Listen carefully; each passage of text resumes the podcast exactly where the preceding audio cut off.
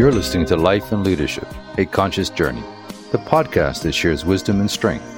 Join your host, Dr. Michelle St. Jane's weekly conversation on how to have a positive impact for people, planet, and the wider world.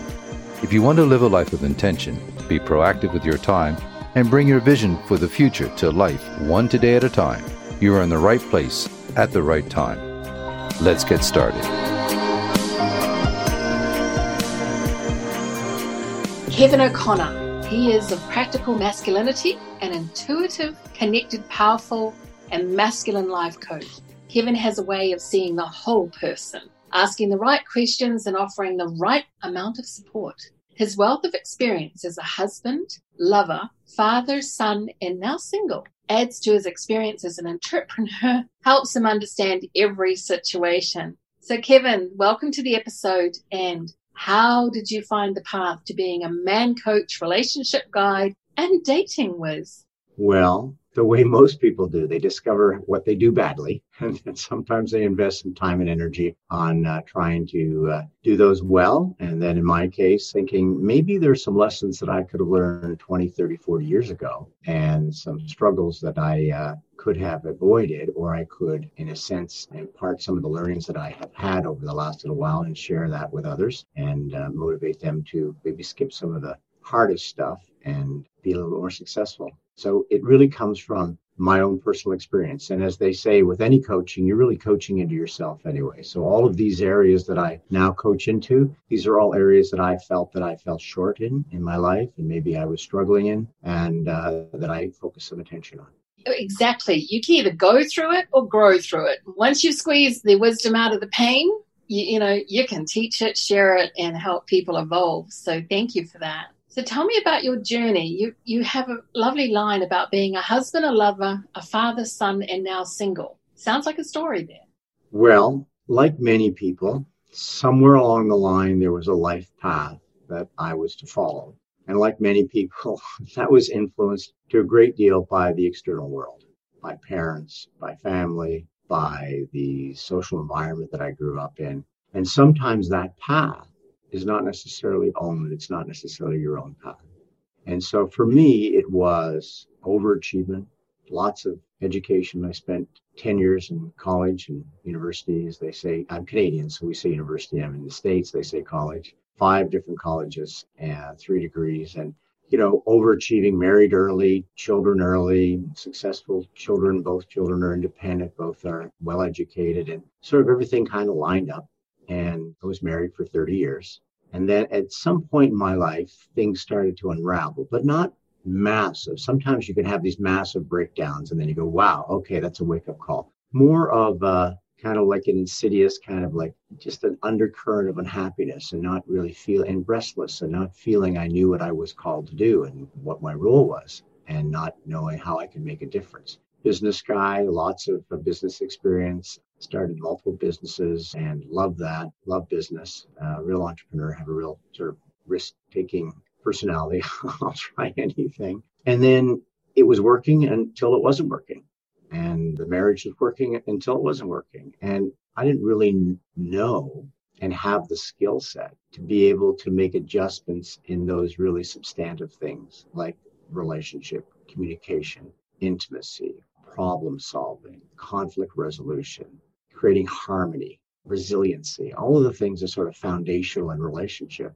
They were never part of my my focus. I wasn't skilled in that area. And so, as in any cases, there was in many relationships, those that unhappiness manifested itself, in my case, in infidelity, in making decisions in my life to help me cope with my situation. And those decisions were actually not productive decisions. Those were decisions that really avoided me taking responsibility for having to work through what was important in my life and instead using those distractions as a way of, of avoiding and being in denial about what wasn't happening in my life. And that's a lot of what happens in life is that we make decisions about gambling or addiction or to pornography or substance abuse or infidelity or pornography these are all things that we use to sort of somewhat distract and self medicate and numb what maybe is a painful process that we're trying to avoid.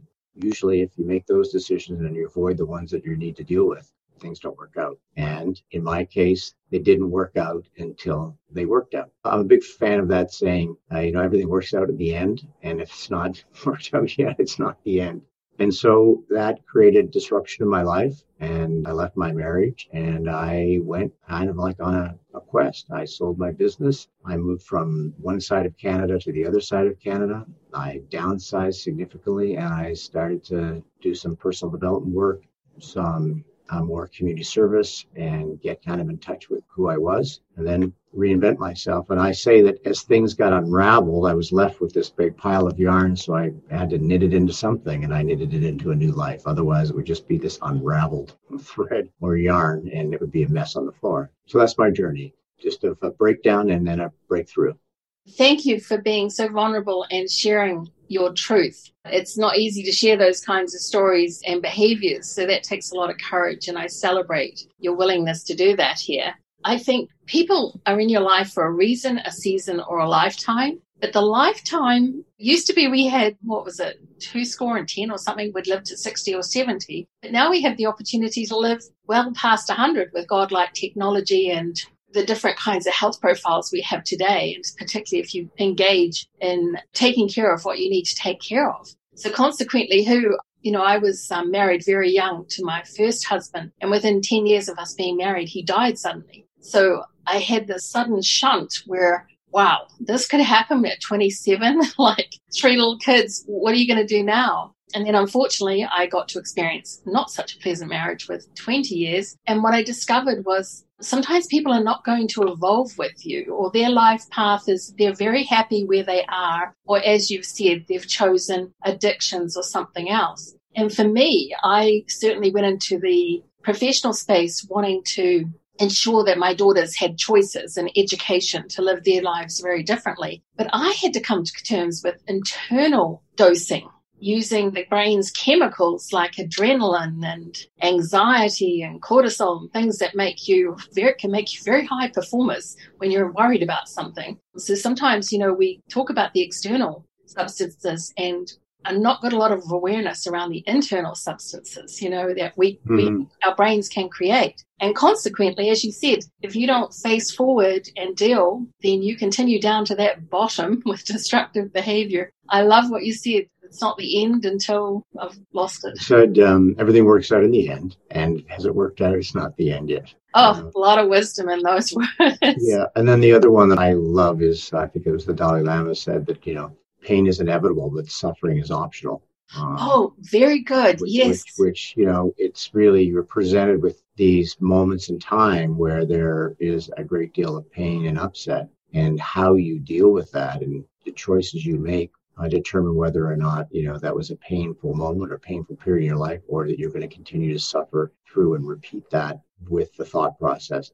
You were talking about the chemical processes in the body and there's this sort of interesting field that's kind of evolving and it's called uh, physical intelligence which is the look at the understanding of how movement and the body reacts and creates different chemical cocktails in your bloodstream which will in fact lead to an experience of a different range of motion. So we've always known, for example, that in advance of anything kind of stressful like public speaking or something, that just stopping and breathing diaphragmatically deeply will reduce our blood pressure and will slow down the respiratory rate and, and, settle us down. Well, they know exactly what chemicals are released at that time. They're the chemicals that you take us more into a, a relaxed state as is when we move. I think they've done some studies that suggest that 70% of new ideas and great ideas come usually when a person is in motion. So motion is a great way to activate the brain. So they're now understanding that not only is emotional intelligence really important, but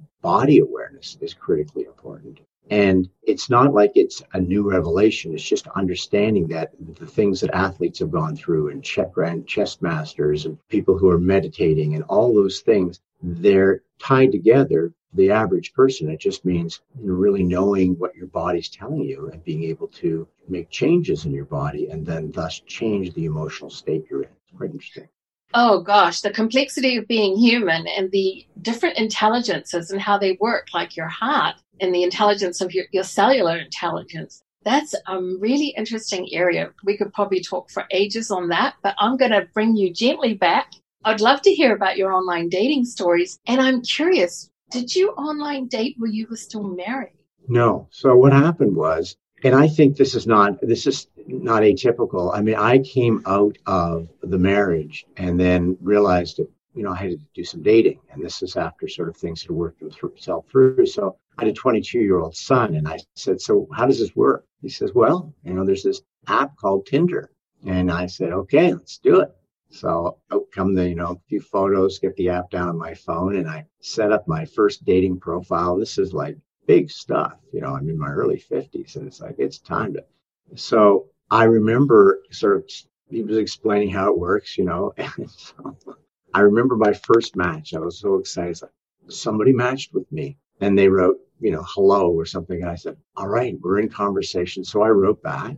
And later in the day, my son comes over. He says, How's it going? He says, I'm kind of discouraged. He said, Well, I've got one match. And I wrote them, and they never wrote me back. He said, Well, Dad, let me see what you wrote. So he's reading and he, he's reading and he's reading and he's reading and he says, Dad, you don't need to write them a letter. You know, you dad, any woman will look at that and go, the poor lonely man. You know, I had line when how are you? And this is when my life is and like I just thought, you know, we were, you know, in my mind, we're sitting in the bus or on the plane and we're going to have a conversation. He said, Dad, he said, Dad, that would have scared that person away completely. He said the purpose of it, and he gave me a couple tips. And so I began to kind of dig into this. Now, at the same time, I was going to uh, counseling and I would go out on dates and I would be on a couple of dating apps and I would come back and I'd go to counseling for that week. And my therapist would say, So, how's it going? And I said, I had a date. And after about two or three weeks, he would say, I don't think you're actually doing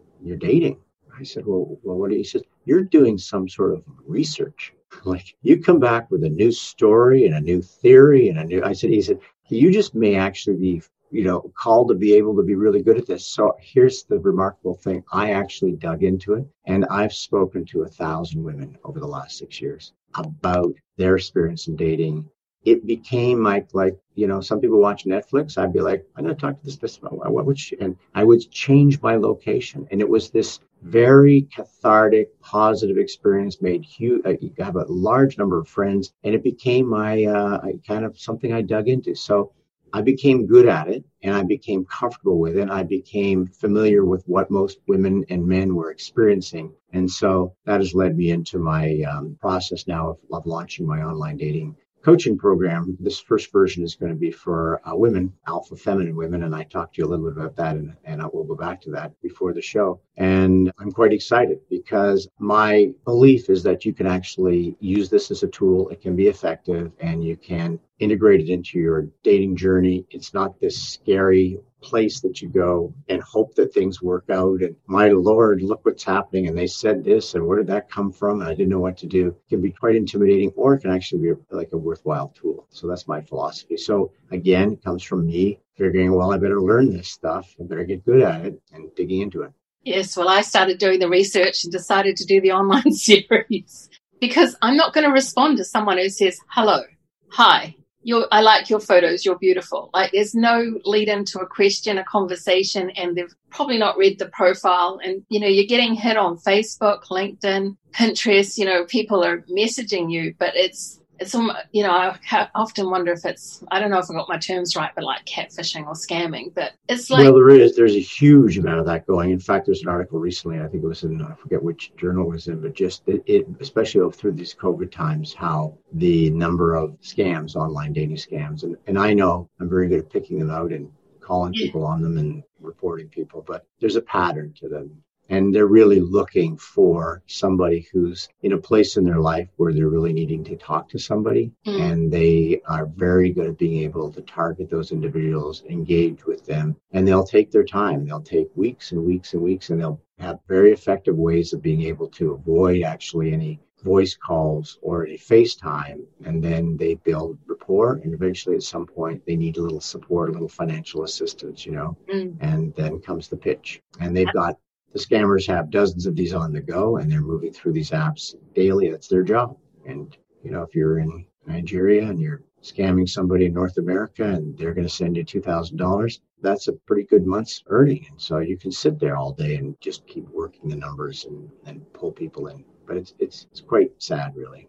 Well, the numbers are huge. I think it was the FTC, Federal Trade Commission, or something. It's like 42 million, and it's way up since COVID. You know, the isolation is really tough on people, that's for sure. So, mm-hmm. what about some stories about when you were online dating? Did you actually meet people and get to know oh, them? I, yeah, so so there's a whole bunch of reasons that we online date. What the first thing I say is that you should really be honest about what's bringing you to an online dating platform. And there are things that I would call flirtation in the face of boredom. So sometimes a person will match up with you in the evening and really it's as if they're sitting next to you at a bar. They don't have anything to do. They're having a drink and they strike up a conversation. If you ask them at that moment in time, is this person really somebody that you're going to ask out, that you're going to pursue a relationship? If they were really honest, they'd be saying, no, I just felt like having a conversation tonight with a stranger. It was really easy to do. So it's what we call the come from. What is your come from? Why are you online?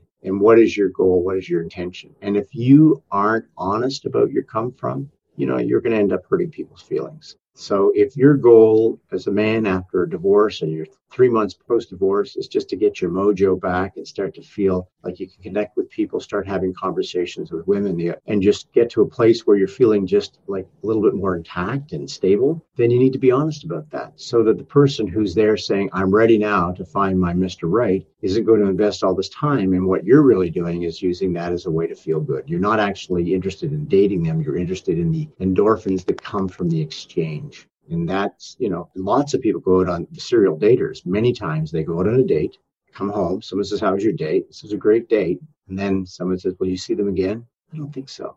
And this is particularly the case for men. And you say, Well, like, you had a great date. If the guy was truly honest, it was because he was going out and the date itself made him feel good. He was looking as the date as a therapeutic moment, a moment to heal. So he's in pain, he's bored, he's struggling, that exchange, he felt really good. Feels good. He goes home. What a great evening. But he wasn't actually interested in the person, he was interested in the experience. And that's usually the pattern of a serial dater that the multiple dates with multiple people, they're affirming, validating, making them feel good, but they're not actually interested in having a relationship. Be honest about that. Yeah, you make a great point. I tipped my dipped my toe in December 2019 and I discovered that there were men who wanted to come home from work, have their dinner, listen to the news, then they'd go on the online dating and they'd want to talk to you. And it either turned into therapy chat or just a loneliness check in. So they had someone to speak to, a, a woman, because they may have worked with all men. And I came to spot that this is New Zealand, so I don't know if this happens elsewhere, but there were young men who were looking to talk to women up to 90 years old. And when I asked one chap, I said, you know, I'm not going to date someone your age. He says, Oh, no, but you're a great conversationalist. And I said, Is that why you like women up to 90? And he's like, Oh, yeah. They've got history, they've got life experience, they want to hear about my day.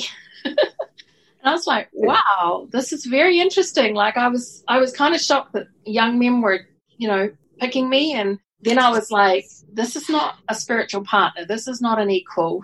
You know, I wish you well, but this is not for me.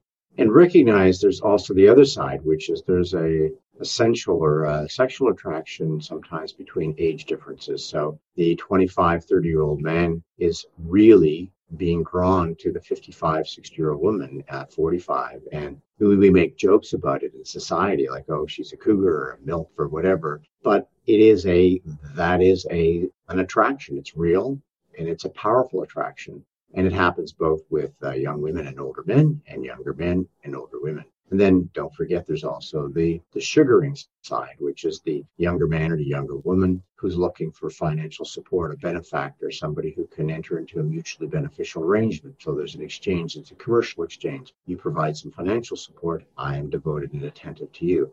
So we're really just emphasizing that the online dating world represents a myriad of relationship opportunities, just like the real world. And if you don't know what you want and you can't pick up these subtle indications, it is kind of scary and intimidating for people.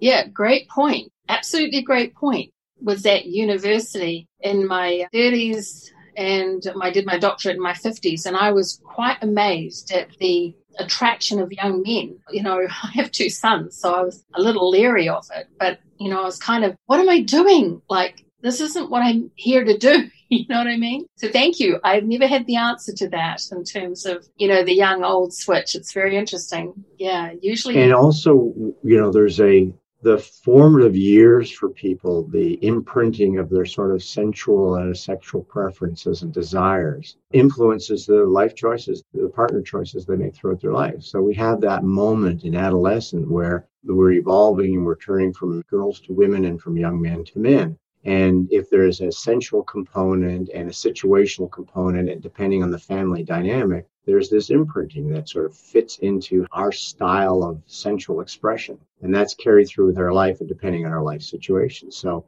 the strong, intelligent, maybe overbearing is certainly directive mother who's raising a couple of young boy, young men and these men are associating and then there's you know there's a, um, the mother's friends are equally attractive and dynamic and these young 18 year old 17 year old men are are seeing these powerful directive take charge positive women in their life and lo and behold they become 20 25 and there's a 40 year old woman who has that kind of energy and they find themselves drawn to them. Now they're not thinking that they're not associating that with their adolescence but there was something happening as they were evolving and growing into young men that imprinted and they took that into their sexual preferences and how they express themselves. So the analogy that i use is that online dating is like going to the world's largest amusement park without a map. And you go in there and you end up in the wrong section of the amusement park and it's a carnival and there's like the House of Horrors, or there is, you know, the Freak Show, or there's something that is just like, it's like, how did I was coming in here? How did I end up here? Well, you just didn't know where you were going and you wandered around and you leave and someone says to you, what was it like in there? And you said, it was terrifying. I'm never going back. And somebody else says, I met my husband online. And you're like, how did that happen? Yeah, he's the sweetest guy. We connected. We actually went out. and It's like, did you go to the same place that I went to? Because the place I went to, there was a lot of weirdos. Well, Usually that could be random and just be a fluke. But the people who master this know exactly why they're going into the park, where they're going to go. You know, I'm going to the food court where there's international fare and I'm heading right to there and I don't need to go on the double decker Ferris wheel or something like that. I'm going here. So it is what you want it to be and what you make it to be. They're not dating apps, by the way. They're just databases. They're just human databases and they represent a cross section of society. And you probably need to learn how to interact and uh, know exactly what your search criteria are and what it is you need to match up with because there's no really dating algorithm that's going to say like i put this in and i met mr perfect it's just like it's wide open database so so i would love to hear your experience of like maybe a good date a strange date are you willing to do that Sure, absolutely.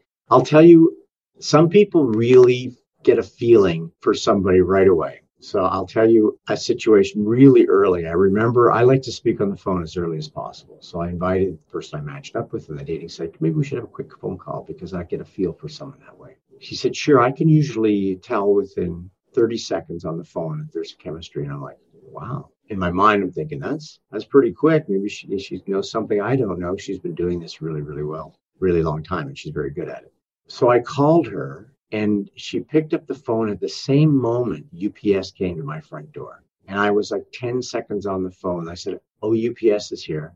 I'm just going to get a package. I'll come right back to you. And she, and no, like, no guff. This is what she said. I've heard enough. I don't think we're a match.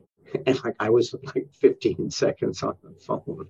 And I was like, wow, you are. She knew within 15 seconds and of course, like, you know, I was thinking, and I actually said to her, wow, you beat your record. Like you are, that was lovely meeting you. And I got my package and I thought, wow. And I wouldn't have said 10 words. So that was kind of an extreme situation. I recently was told of a dating story that I, I think has a number of lessons. This one isn't about me. This is a friend of mine went on a date. She connected with the gentleman on the Monday. They decided that they would have a phone call. He invited her out on the following Friday, so five days later. It was a nice, sort of cordial conversation. And they got off the phone. They set a date time, four o'clock. They were going to go to patio on a rooftop deck and have a drink on a Friday. It was summertime, it was California. She was looking forward to it. And then the texts that evening, hey, that was really great. I'm looking forward to getting together with you. The next day, more texts. Until by Wednesday, there had been 20 or so texts. He was he's very enthusiastic and uh, called a couple of times, missed calls. Like, wow. And her instincts were like, there's something a little, you know, you can be too enthusiastic. Just you can't. And that sometimes sends a message of urgency or neediness, or that you're there's not enough happening in your life. That all of a sudden this person you talked to for 30 minutes is pivotal in your weekly happiness.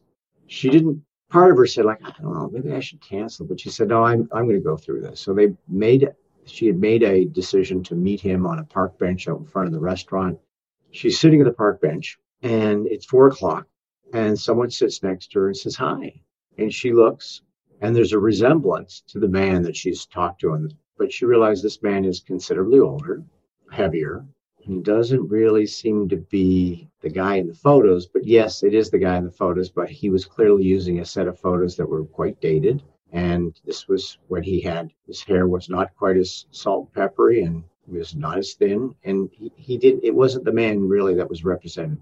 And she just felt so discouraged because part of it was like, I didn't even want to go. And well, and she, anyway, she started to panic. She said, ah, This is not going to be a good time. So they went up to the rooftop deck. They're on the rooftop deck. She says, excuses herself. She's going to go to the restroom. And she says, My friend's downtown. Here, her office is down here. I'm going to text her. I'm going to say, you know, so she texts her from the washroom. And I think she used an expletive, but it would come by here and get me the, you know, save me because this is going to be a bad experience. And she texts and she says, hit send.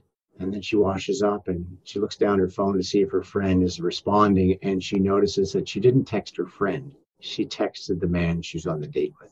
So now she's in the washroom going, I just sent the guy a message that was tended to my friend to get me the F, save me, basically, save me, come save me. So she says, What am I going to do? Am I going to run away? Um, I got to face the music. So she walks out on the patio. His back is to her. She walks toward him.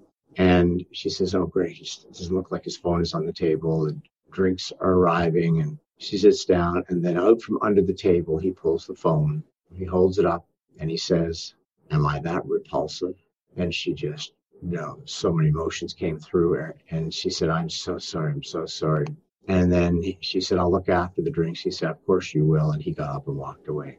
So that story had so many messages in it. I mean, there's so many layers that it's kind of like you know, encapsulates kind of the online dating thing. Is, You know, one is please make sure your profile represents who you are. No filters, no post. Like if you if something changes in your appearance significantly, there's everybody there's everybody there's somebody for everybody. So be honest about who you are. He didn't. Number two, understand when you connect with somebody. If you're in your masculine and you've asked somebody out, be content with the fact that you're going to see somebody in four or five days. And if you find yourself having this anxiety or this anxious attachment, why is that? Why am I texting this person all the time? What am I looking for? Am I looking for validation that she's like, what is that all about? Reflect on that. So, you know, he she felt good about his initial call, but he, he was off-putting.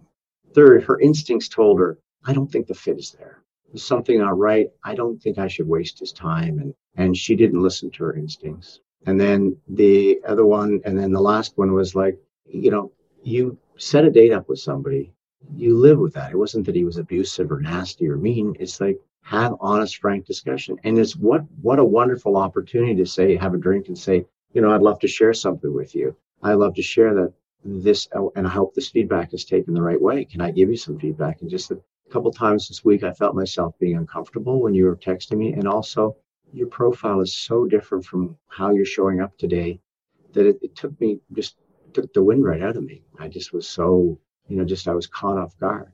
Most men will appreciate that kind of honesty. And she chose instead to try to get rescued. So kind of like a story that highlights so many different things about online dating and the opportunities in front of us and you step into them or you face the consequences and both felt really bad at the end of that. I'm really glad that you're doing the course. With my background as an attorney, I've had to deal with lots of people, angry, sad, bad, and otherwise. So I could get through something like that. But also, I agree with you. He probably would have been a very interesting person to have spent a little bit of time with. But he had already poisoned the pool by not showing up as who he was in the first place online. So that triggers trust issues for women. You know, we're vulnerable physically as well as mentally and emotionally, not more so than anyone else, but those concerns are on any woman's mind going out the door. Mm-hmm. Am I going to be safe? And more importantly, I've found myself, I've actually called them therapy chats on dates. And once or twice I've had to say, you're talking about a marriage that dissolved 12 years ago. This time should be spent with a counselor or somebody. I am not a professional. And I didn't say, nor am I available to be your counselor because you mm-hmm. can't have a mm-hmm. relationship with your counselor. Mm-hmm. And secondly, um, my years of rescuing people are done, you know? A good question around that is like, as we said, what are your as you st- he starts talking about the relationship? I just want to know what are your what are your goals for tonight? What did you have in mind for our, our chat tonight? And he will probably say, "Well, I wanted to get to know you," or you know, "I wanted to get out." And you say, "I'd love to give you some, you know, can I give you some loving feedback?" Right? If that was your goal, we're going down a different route because what I'm hearing you do is talk a lot about your sadness, the pain, your marriage, and that doesn't seem to be lined up with what the goal that you set for tonight are now. And there's an opportunity to self correct. It's always great if someone just gives you a moment early on in a date to self correct because otherwise you go through the date and um, you spend your valuable time with each other connecting and you and you miss an opportunity to get to know somebody. And feedback builds connection. Absolutely. I did a divorce recovery workshop after i got divorced four years before well as in the process of the divorce and one of the pieces of wisdom were for every five years married do not date for a year. Clean up your house, your side of the street. And I found that incredibly valuable. So it's been four years now, but I'm still hesitating and researching mm-hmm. and checking and considering. And as I said, I did dip my toe in and I was feeling like I'm, I'm not equipped to do this. I'm, you know, if I can't be kind and respectful, I'm not, I should not be out on a date or on a dating site. As you bring that up, there are two questions that I think every person gets to ask somebody when they're thinking about going on a date with them. And there is obviously going to be a moment where you talk about previous relationship. And I think when a woman asks a man the following questions, she's going to get a really good idea if there's something promising in the future or to stay away. And the first question is, you were married for 20 some years, whatever. And he says, can, what part of the breakdown in the marriage do you think you were responsible for? So you and I both know, and you're a lawyer, so you know that there's no such thing as no fault, like complete, like everybody played a role. Now, there could have been infidelity, there could have been disruption, mental health issues, like, could be lots of extenuating circumstances. But at some point, there's something that maybe one person could have done differently or done less of or changed it, their approach that would have had led to a different outcome or even a slight a slightly different outcome. And if a man can't take responsibility for one element, you know, like could be as simple as I was a workaholic. I worked nonstop building my law practice, or my I'm a physician, or I had a small business, and I just I was never home. And I realized, like eventually, like I was was not there. I did, I, I didn't show up in the marriage. Now she may have made a decision to uh, have an affair or something like that, and it may have been very upsetting. And but he recognizes that he played that there were some circumstances that he had some control over. So the first thing is you want someone to be able to say, "This part was my part," and then here's the, the this is the million dollar question. Since you have such awareness and insight, can you tell me what you've done in your personal life to ensure that that doesn't repeat itself in your next marriage, your next relationship? So you can say this is who I am. This is what led to my my breakdown. That if you're just leading your life the exact same way, chances are it's going to replicate itself because you've already accepted responsibility. So accept responsibility to do that means you make some sort of course correction as well. If they can't find anything that they think it was their fault, they're probably a narcissist because they, you know, everything's the narcissist, everything's everybody else's fault. And if they do know what they did and they haven't done anything, they're probably not ready yet for a new relationship because they're not taking an opportunity to work on the stuff that's interfering with their relationship and it's probably interfering with other relationships in their life, their children or something. You know, if they have an anger problem, if they work too hard, they have a substance abuse problem, if they are severely ADD and they, they you know, they, have a, they could have an addiction to gambling, whatever. There's something that they get to work on that will allow them to feel like they're ready for the next relationship. So those are the two things that I, I think are quite helpful. Whoa, deep words of wisdom there. I think it's the millionaire matchmaker from years ago. I think I heard her say, past behavior is a good predictor of future behavior. So if you're going to consciously evolve, I love the fact that you look back and, and I've certainly done that in terms of, even though I've been widowed, I looked very carefully at that 10 year relationship and also valued so much that he did well and realized I was so young and didn't appreciate what I had. And the gift to me was that I had such a quality marriage, but I didn't know because I came out of a very dysfunctional, violent childhood. So I didn't see happily married people in my household. You know, I struggled with things like feeling bored because there was no crisis going on and things like that. A lot of Michelle's secret thoughts here. But then in my marriage, which was affected by addiction, well, I had alcoholism going streaming through my family tree. So consequently, that was normal for me. So coming out of mm-hmm. widowhood, I flipped from a very good relationship into the un- most unhealthiest I could find because that was normal. And I knew how to play those games and survive and, you know, thrive and survive. And that only goes so far. But yeah. what I now know at this stage of my life is if someone's not going to evolve or consciously show up, they're not going, we're not going to suit because I'm going to be such an irritant. mm-hmm. And I'm also not going to value somebody who sometime will recede into an adolescent place. You know, my life is too mm. precious and my body's a temple. So I'm not willing to put myself in dangerous situations emotionally, physically, spiritually, or mentally now. You know, that mm. I'm more discerning of the choices I have on who is involved in my life and how they're involved. Let's dissect a couple of the words, uh, words that you used because, you know, evolved, you know, you could have male listeners now going like, what does that mean when a woman says evolve? So I, I want to just sort of, you know, my practice is called practical masculinity. Here's a couple of things that, and here's the number one thing that a man can do to sort of get with the program and sort of be able to relate to that kind of language. And it's called good manners. You know, in the beginning, good manners were created so that you could save somebody from having like the pot water thrown out over you on the street below. And so you had to choose which side or the mud from the, you know, whatever splashing up on the dress. But the people who created manners, and they're brilliant, they actually created a way for men to be present and mindful of their partner. You can't have good manners and be oblivious and not present of your partner. So if we talk about some of the good manners that are out there, like, you know, when your partner needs to excuse themselves from and the restaurant to go to the restroom, you get up.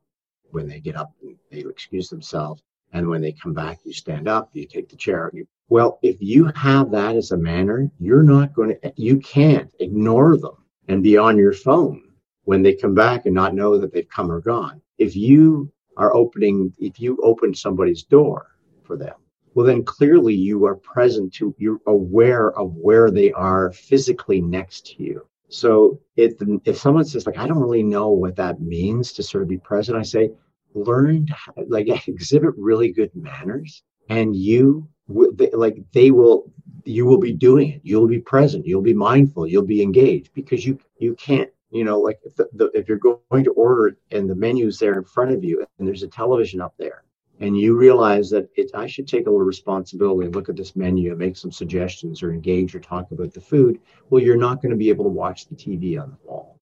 So manners are like a brilliant way, if you have good manners, to be able to be mindful and present and connected to your partner. If that's all you do, like when you're, if that's all you do when you're, you're the, the you're walking in the mall and it, your partner has bought something, you grab the bag and you carry it.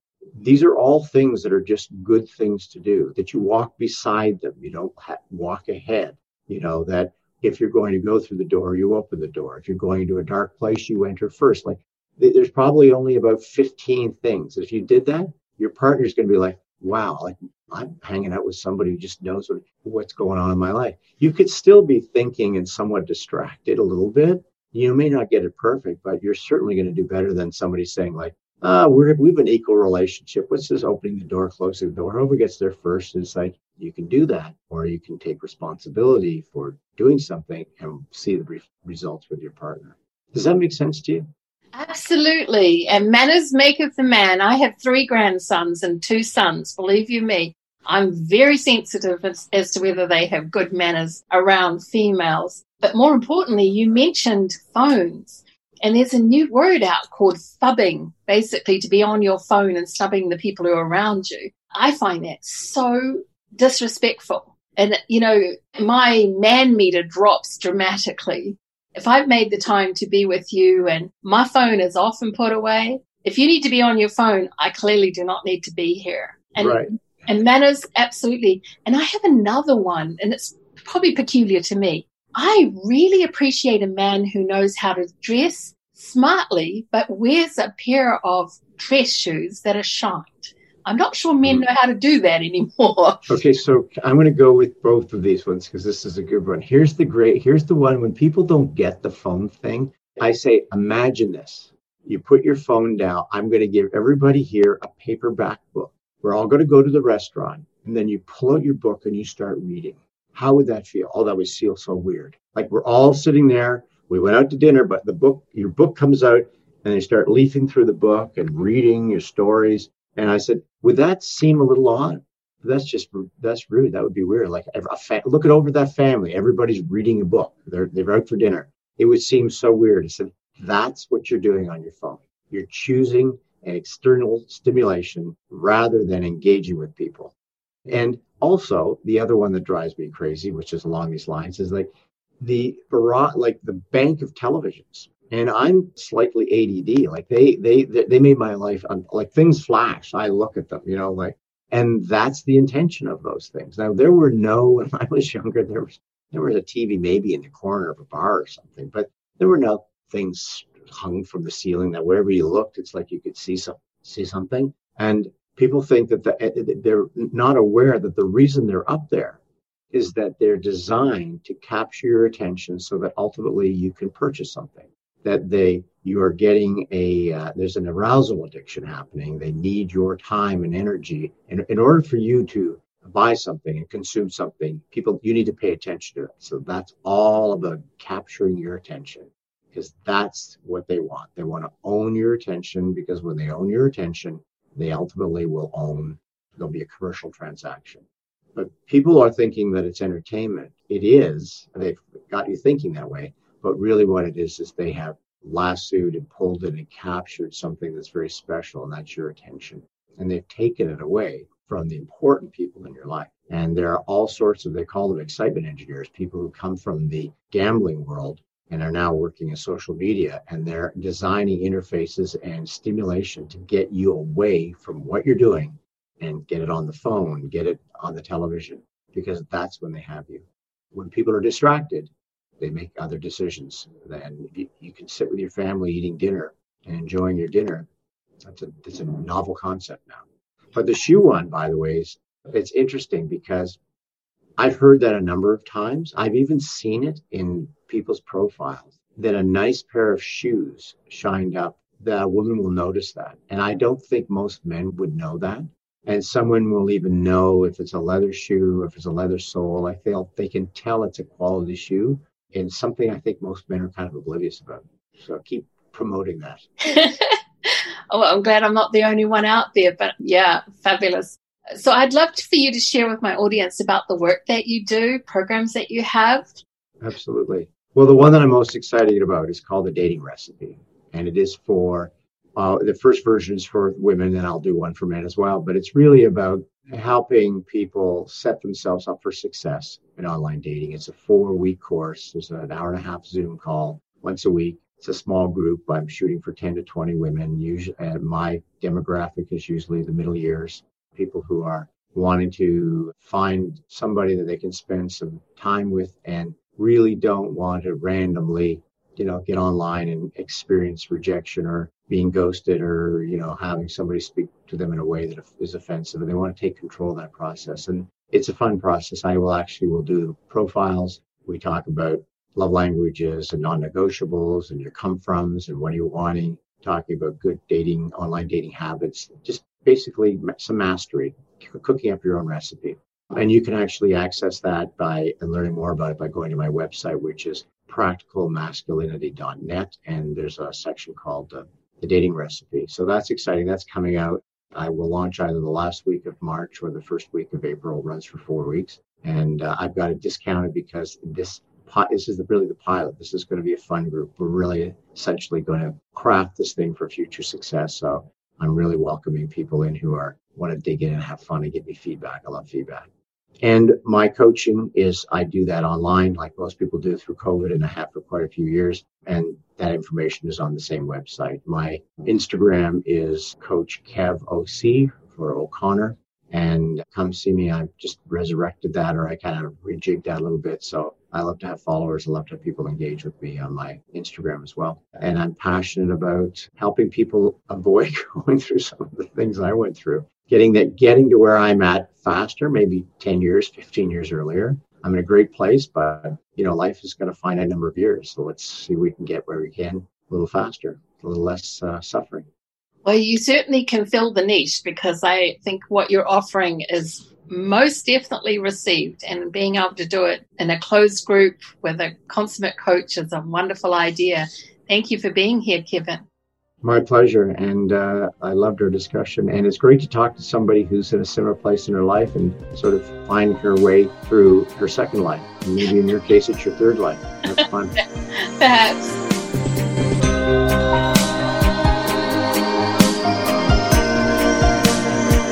Dr. Michelle St. Jane is a conscious steward of meaningful leadership in the world and the wider cosmos. Tune in every Thursday for real talk around life, leadership, and your conscious journey. Be ready to create and cultivate your dreams and soul hearted desires. Your support is valued. Please subscribe, leave a review and a rating, but more importantly, share with your connections.